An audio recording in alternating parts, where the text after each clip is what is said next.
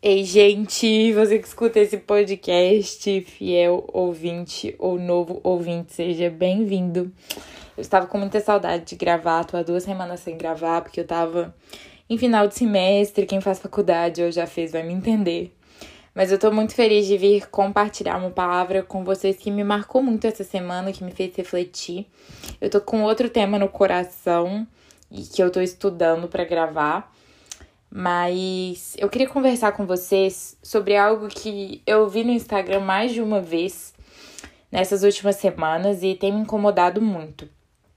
É, eu tenho visto algumas brincadeiras de pessoas falando assim: ah, pula 2020, esse ano foi um ano perdido, esse ano não conta. Ou, ah, esse ano eu fiz 18 anos, mas vamos fingir que foi, vai ser ano que vem ou que eu ainda tô com 17 porque esse ano não contou. E eu queria compartilhar com vocês algumas reflexões sobre por que, para nós cristãos, 2020 não é um ano perdido. E eu queria começar com a frase de uma música dos Arrais que tem me marcado muito nesses últimos dias. Ela fala assim: Existe mais para a vida do que os meus olhos enxergam.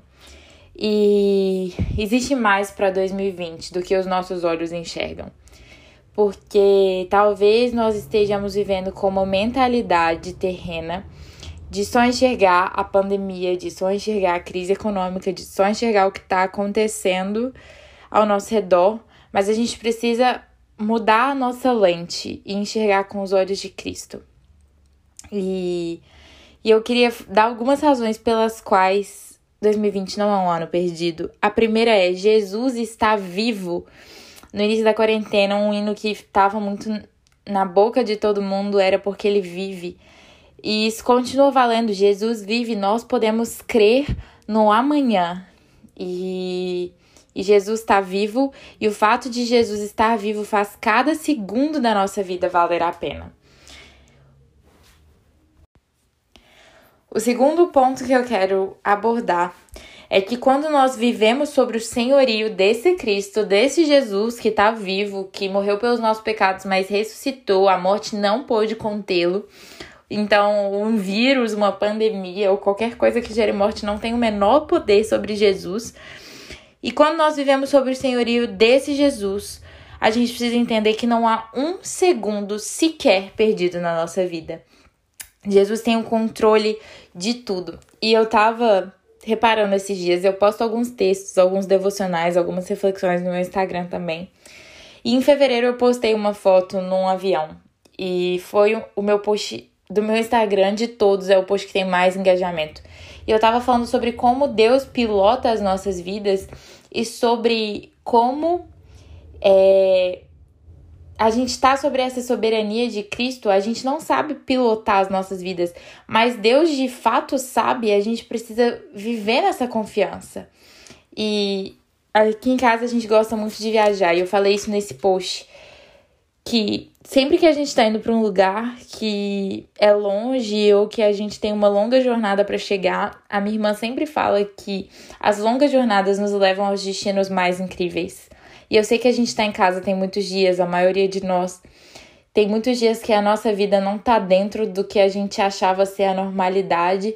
E talvez isso seja um longo tempo de espera, mas talvez a gente esteja num longo tempo de espera porque Deus está nos levando para um destino extraordinário. Mas o destino não é tudo que importa, o processo importa, o caminho importa. Nessas viagens longas que a gente faz aqui em casa, a gente eu tenho as minhas me melhores memórias nos longos trajetos, nos longos voos, nos trens que a gente perdeu e nas risadas que nós demos como família.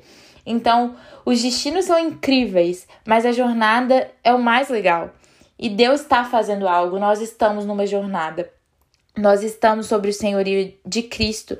E se Jesus quisesse que a gente estivesse vivendo outra temporada, nós estaríamos em outra temporada. Uma amiga minha me falou isso uma vez, eu acho que é uma frase de Spurgeon, mas eu não tenho certeza.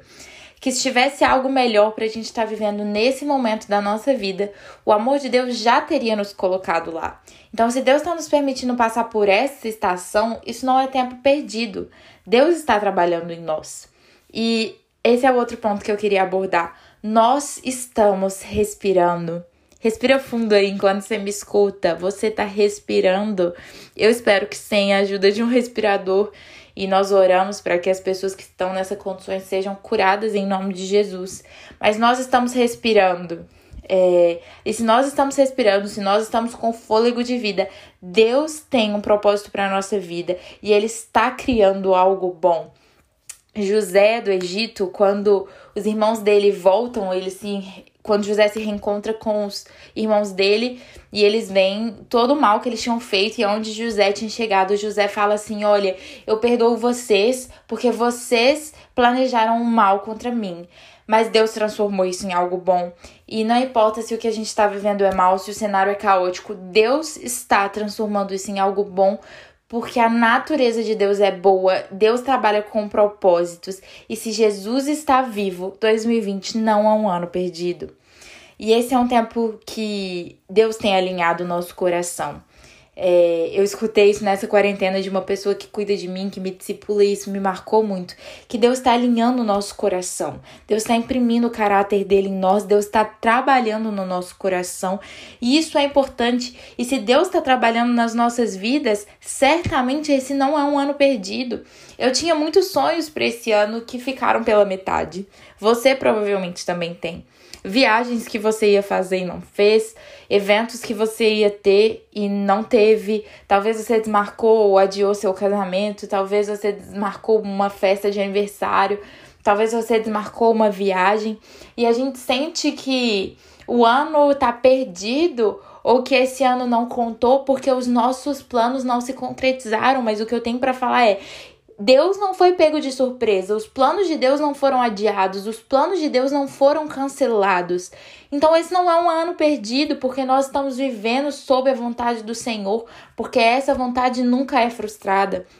E a gente tem que alinhar o nosso coração ao coração de Deus, viver sob, submisso aos planos dele e entender esse não é um ano perdido, a vontade de Deus está se cumprindo e nós temos que permitir que Deus trabalhe no nosso coração nesse tempo.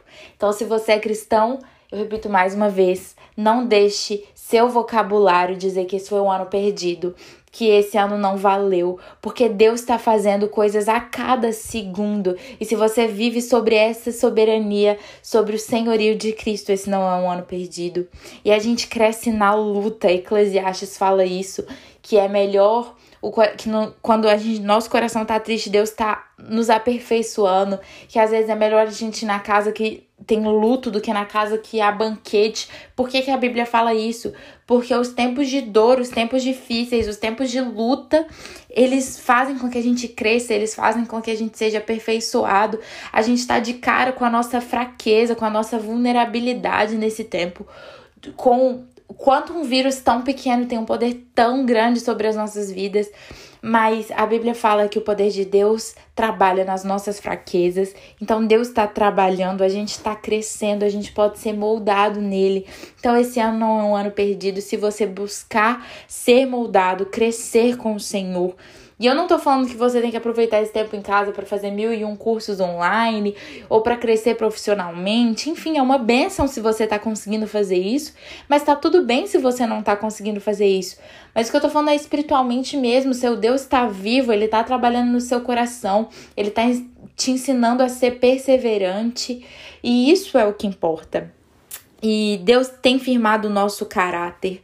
E quando eu era pequena, eu escutava muito na igreja e na escola, eu também estudava numa escola cristã, que caráter é o que nós somos quando ninguém tá vendo. E a gente tá num período de reclusão, a gente tá num período que agora as coisas começaram a voltar à normalidade, muitos de nós começamos a voltar à igreja, mesmo que de um jeito diferente, começamos a encontrar alguns amigos mais próximos, mas mesmo assim a gente tem está muito mais sozinho do que geralmente nós estamos. É, e nós passamos muito tempo sozinhos nesse tempo de quarentena. E esse é um tempo para Deus firmar o nosso caráter. É um tempo para Deus firmar o que o nosso coração é quando somos só nós e Jesus. É um tempo que Deus tem nos moldado. E definitivamente, se o nosso caráter está sendo moldado, esse não é um ano perdido. E por fim, eu queria fazer uma última reflexão, que é o quanto nós estamos apegados com as coisas terrenas e com a vida terrena. Eu comecei o podcast com uma frase de uma música dos Arrais e eu quero refletir mais uma vez numa frase que tá numa música que chama Oração. Essa música é uma das minhas músicas mais bonitas. É, é uma das músicas que eu considero mais bonita deles. Gente, eu nunca edito os podcasts, então as coisas que eu erro vocês escutam, mas é isso, é porque é de fato um papo de fé, uma conversa.